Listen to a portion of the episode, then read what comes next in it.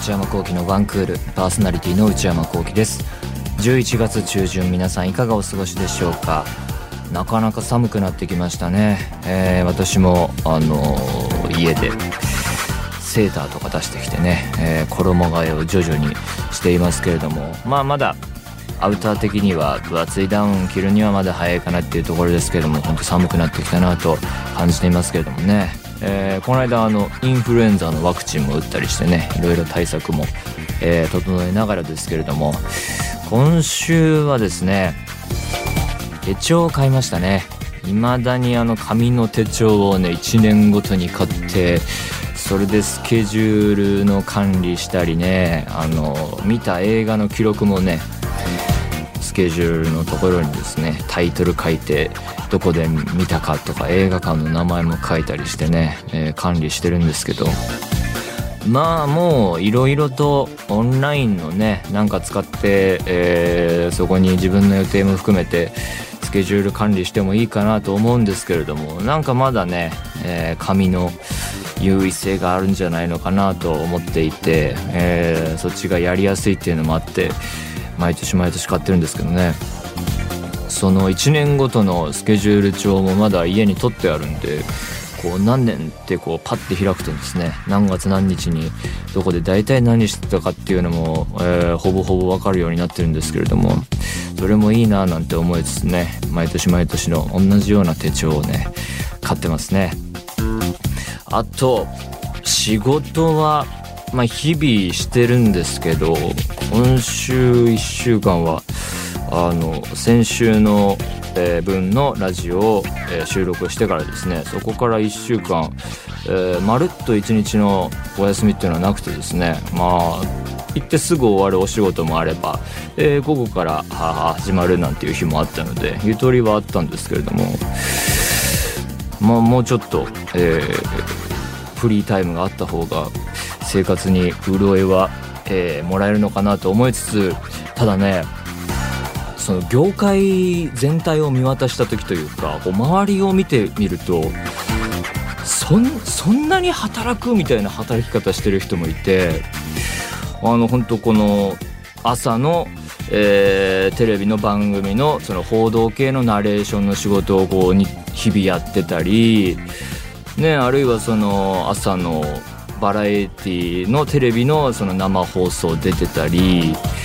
えー、FM とかでさあの帯の生放送やられてたり声優さんってそんなに働くんだっけっていうようなね まあねその昔からその過去を振り返ればもう山寺さんとか僕が本当子供の頃から朝ねテレビつけてるともうテレビ向こう側の人としてやっぱインプットされてて。えー、あんだけ長い間続けられてたっていうのは本当信じられないことなんですけれども。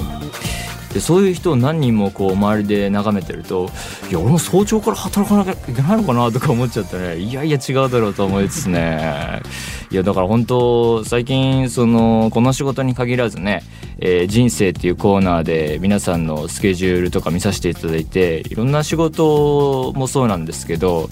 やっぱワークライフバランスっていうんですかね。どれを重視してどれをこう切り捨てて仕事と自分の生活の関係みたいなものをね、えー、考えたりするこの頃ですね。やっぱりそのスケジュール帳とか買うとあの1年に1回その書き換えの作業っていうか来年のもう決まってる、え、ところをその新しく買った手帳にあこの日はこの何してるとかって書いていくんですけどなんかそう考えるとねあもう勝手にもう来年も働き続けることが決まってるのかとこう実感というかなんというか、え、なんかもう物事は動いてるんだなっていうのを意識するんですよね。うんそんなことを考えていますそれでは内山昂輝の1クールスタートです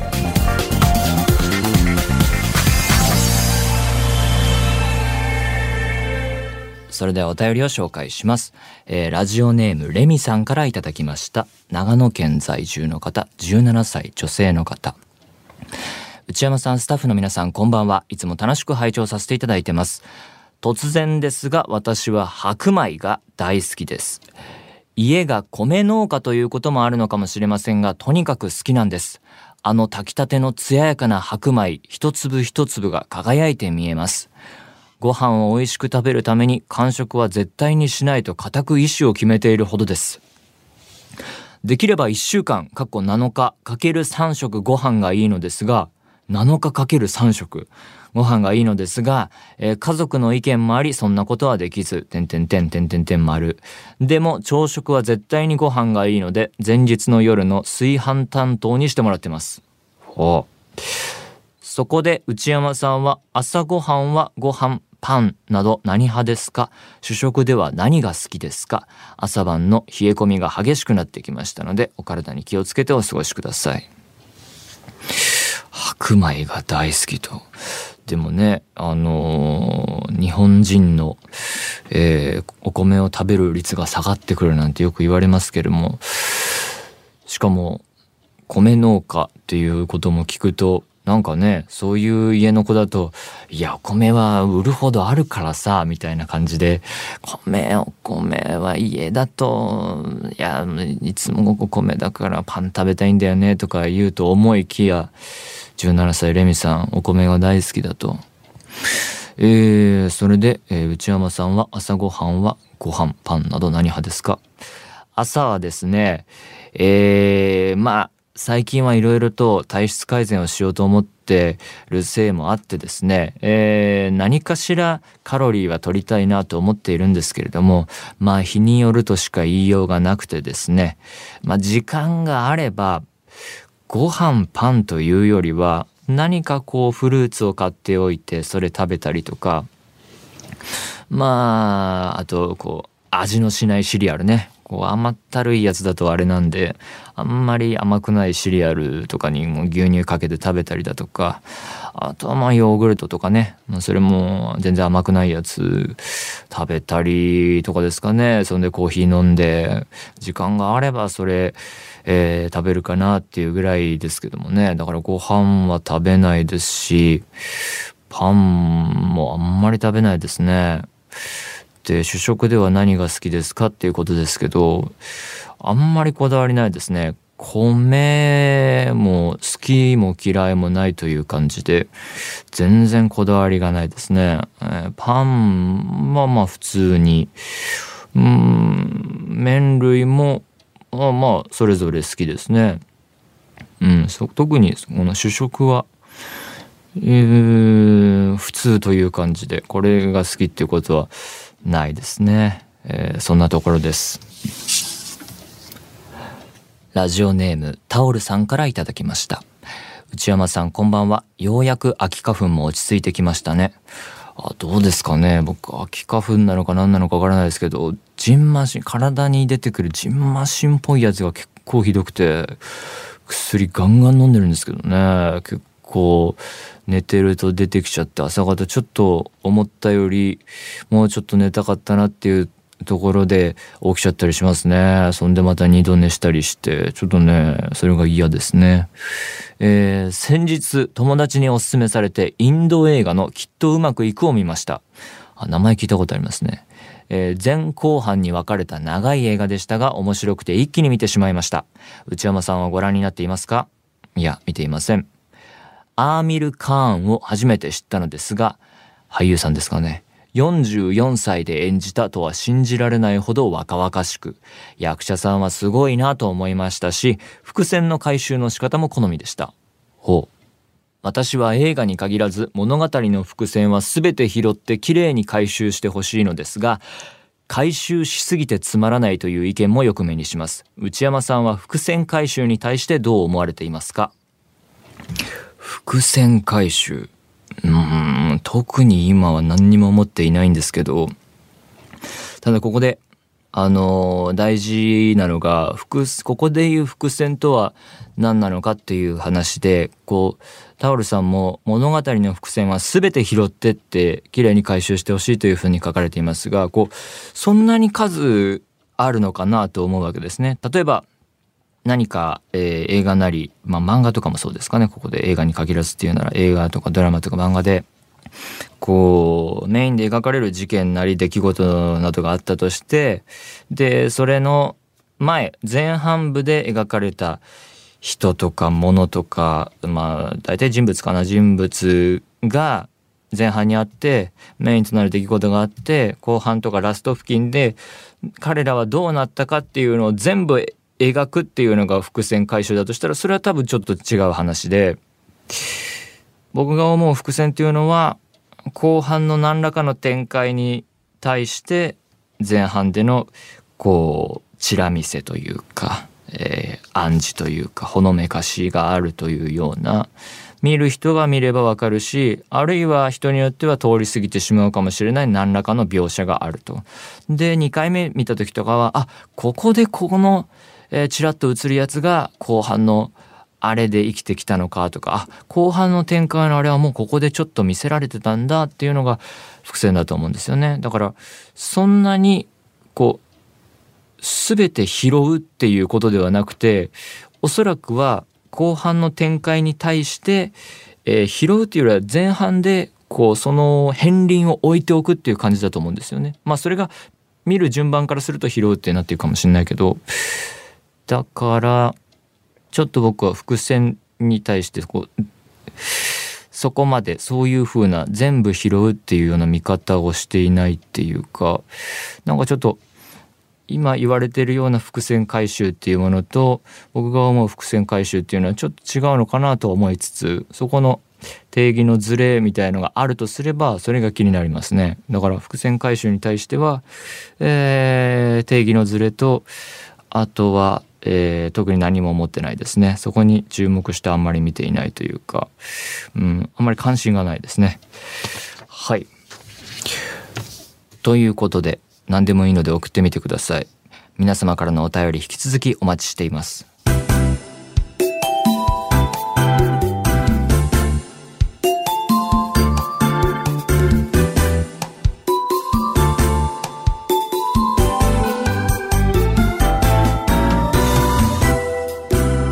内山幸喜のワンクール内山幸喜のワンクール続いてはこちらのコーナーお悩みプロファイル皆様が抱えている悩みをなるべく詳しく書いて送っていただき、それを私内山が分析させていただくコーナーでございます。ラジオネーム、きつねさんからいただきました。埼玉県17歳女性の方。私が今回内山さんに相談したいのは、友達付き合いについてです。中学時代はバレエ一本で休みがほとんどなく、遊ぶと言っても練習後、公園で缶ジュースを買ってたわいもない話をするくらいでした。ですが、高校生になってからは遊ぶというと都心に行ってインスタのストーリーに上げるために自撮りをしたり、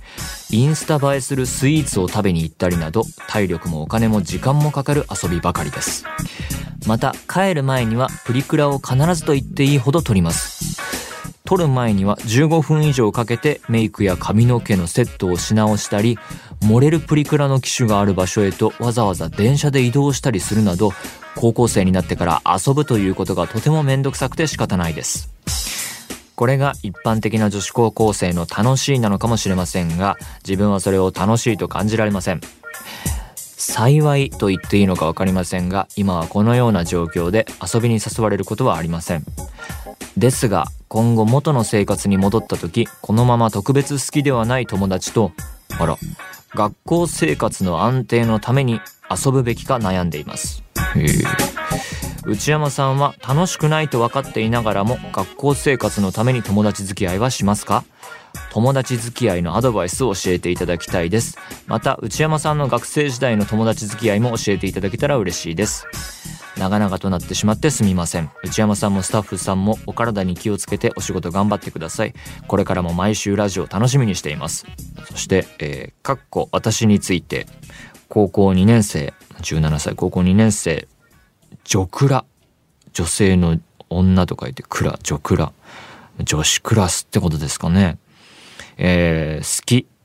で、あ、これは好きなことってことか。好き、えー、コロン、えー、アニメ、読書、映画、一人の時間、学校、基本的にどこでも一人で行きます。うん、なるほど。友達付き合いについて相談だと。で、中学とは違って、えー、まあでもこの中学時代バレエ一本で休みがなくて、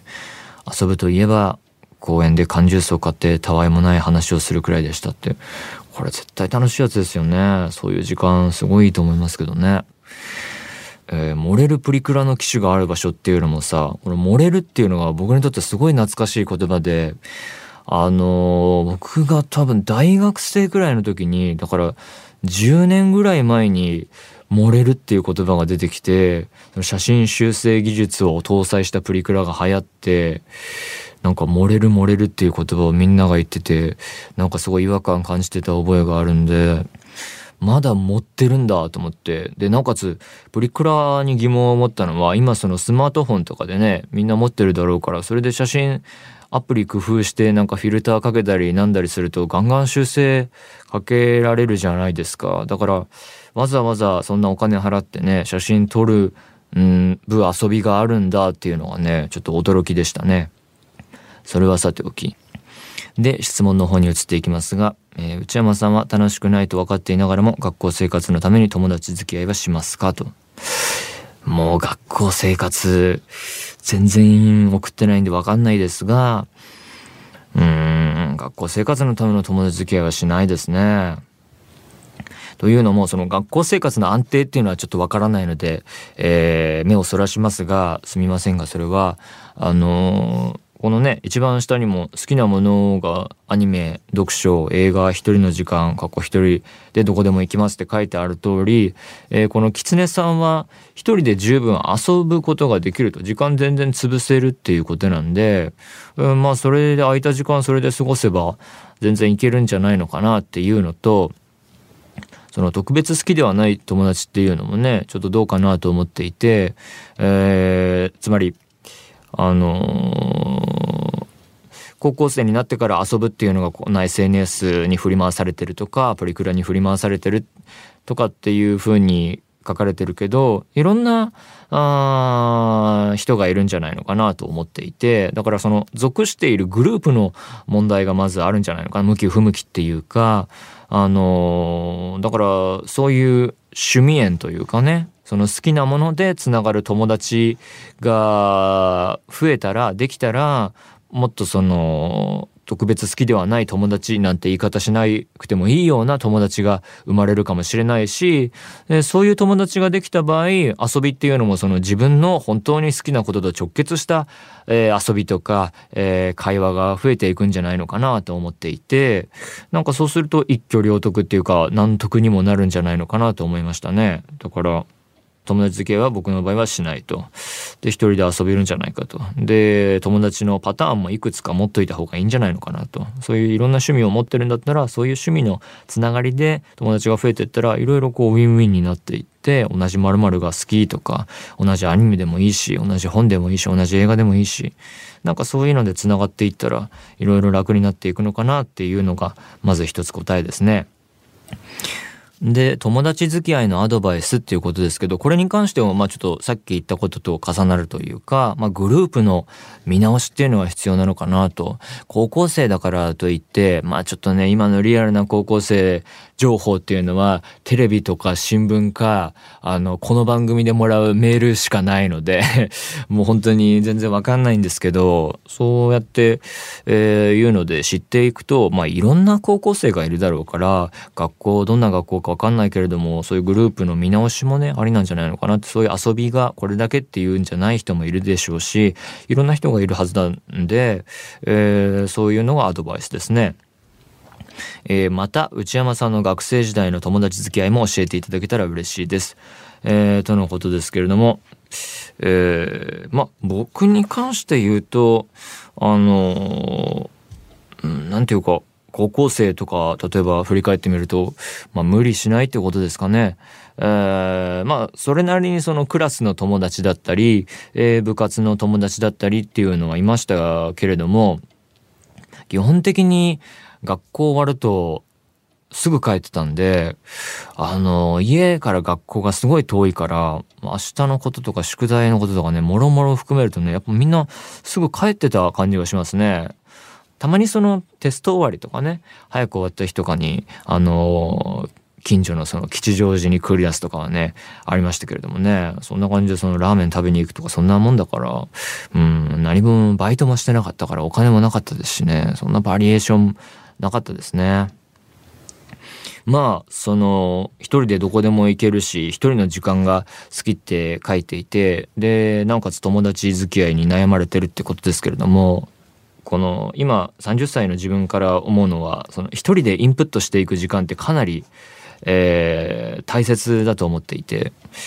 今思ってみるとですねこの年になるとなかなかそういう時間ってねそなかなか難しいんですよね。取りにくいっていうか高校のその通学の行き帰りとか、えー、駅から自分の家まで歩いてる時間とかそういう移動時間等々そういう時間かかってたんですけれどもそこでこの聞いたレンタルして CD レンタルしてきて聞いた音楽だとかそのラジオのポッドキャストだとかそういうのがね今こう生きる上での何らかのソースになっている感じをひしひしと感じる最近というかここ大人になってからだったのでそういう時間もね、えー、同時に大事だと思います。僕が言えるのはこんな感じです。皆様からのメール引き続きお待ちしています。以上お悩みプロファイルでした。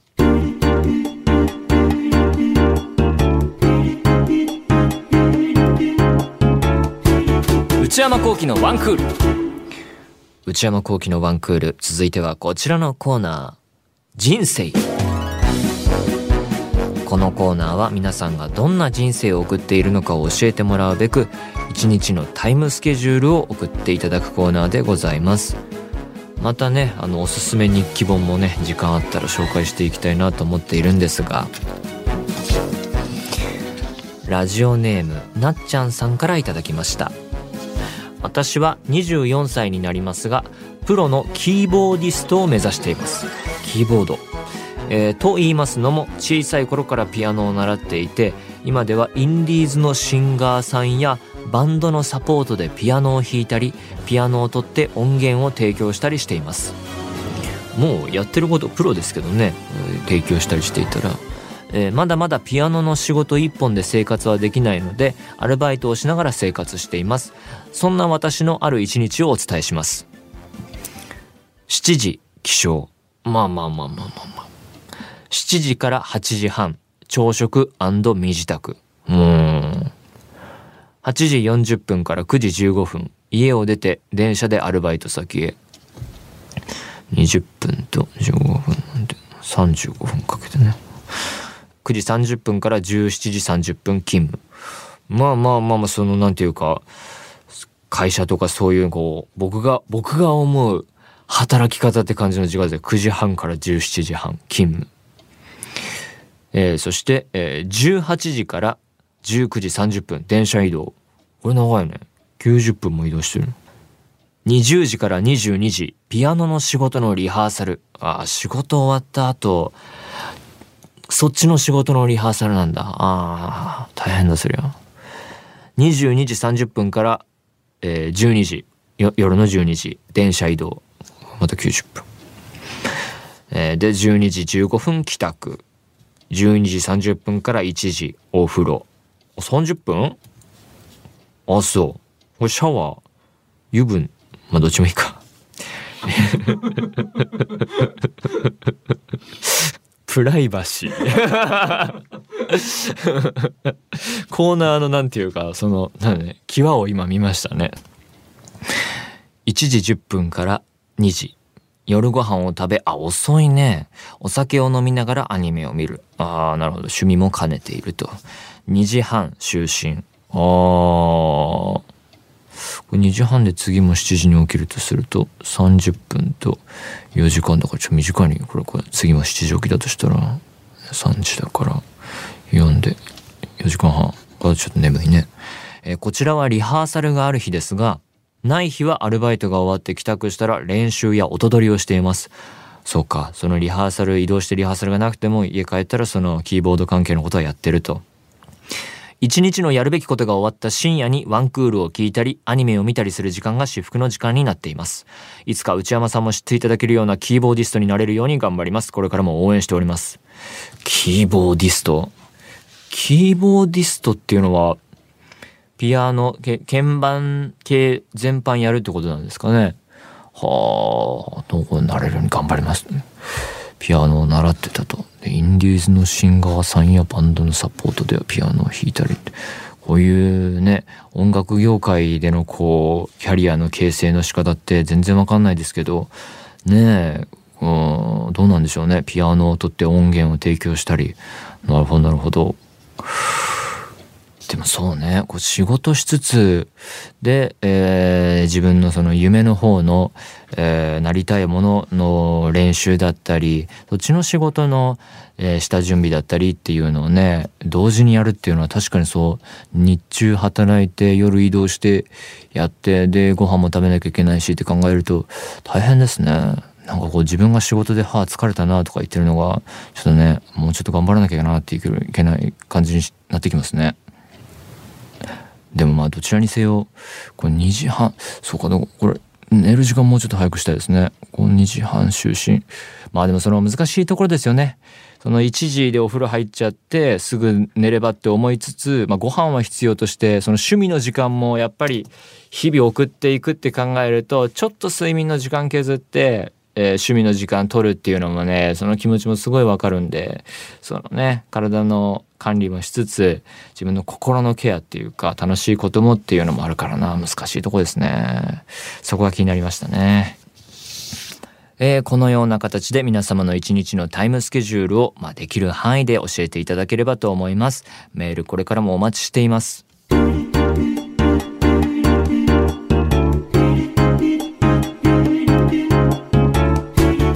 内山幸喜のワンクール。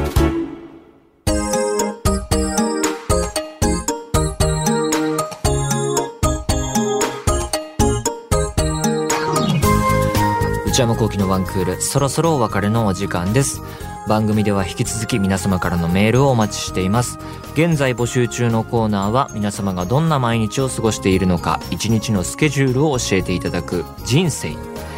パリピな皆様の日常を教えていただく私はパリピ。私内山幸喜に10分喋ってほしいトークテーマを提案していただく内山さん、これで10分お願いします。買い物不詳な私内山幸喜の財布をこじ開けられるような買いな商品をお勧めしていただく内山さん、これ買いです。今抱えている悩みをなるべく詳しく教えていただくお悩みプロファイル。皆様のブルーな思い出をポエムにしていただくブルーポエム。そして皆さんの身の回りにいるマイペースすぎる人を報告していただく内山さん打ち上げ来ないってよ。他にも最新の流行を少しだけ覗いてみるトレンドハッシュタグ。私が最近見た映画についてただひたすら語るムビログ。えー、そして話題になっているエンターテインメント作品などの普段は表に出ない関係者の方にお話を伺う中の人インタビュー。これらのコーナーで取り上げてほしい商品や作品人物なども募集中です。すべてのメールはこちらのアドレスにお願いいたします。one.joqr.net one.joqr.net 番組公式ツイッターアカウントは、アットマーク、one, アンダーバー、joqr です。こちらもぜひチェックしてみてください。この番組は、ポッドキャストと YouTube でも配信中です。ポッドキャストは、ポッドキャスト QR や Spotify などで、YouTube は文化放送エクステンドの公式チャンネルで配信しています。更新は火曜日の夕方予定です。それではまた来週、さようなら。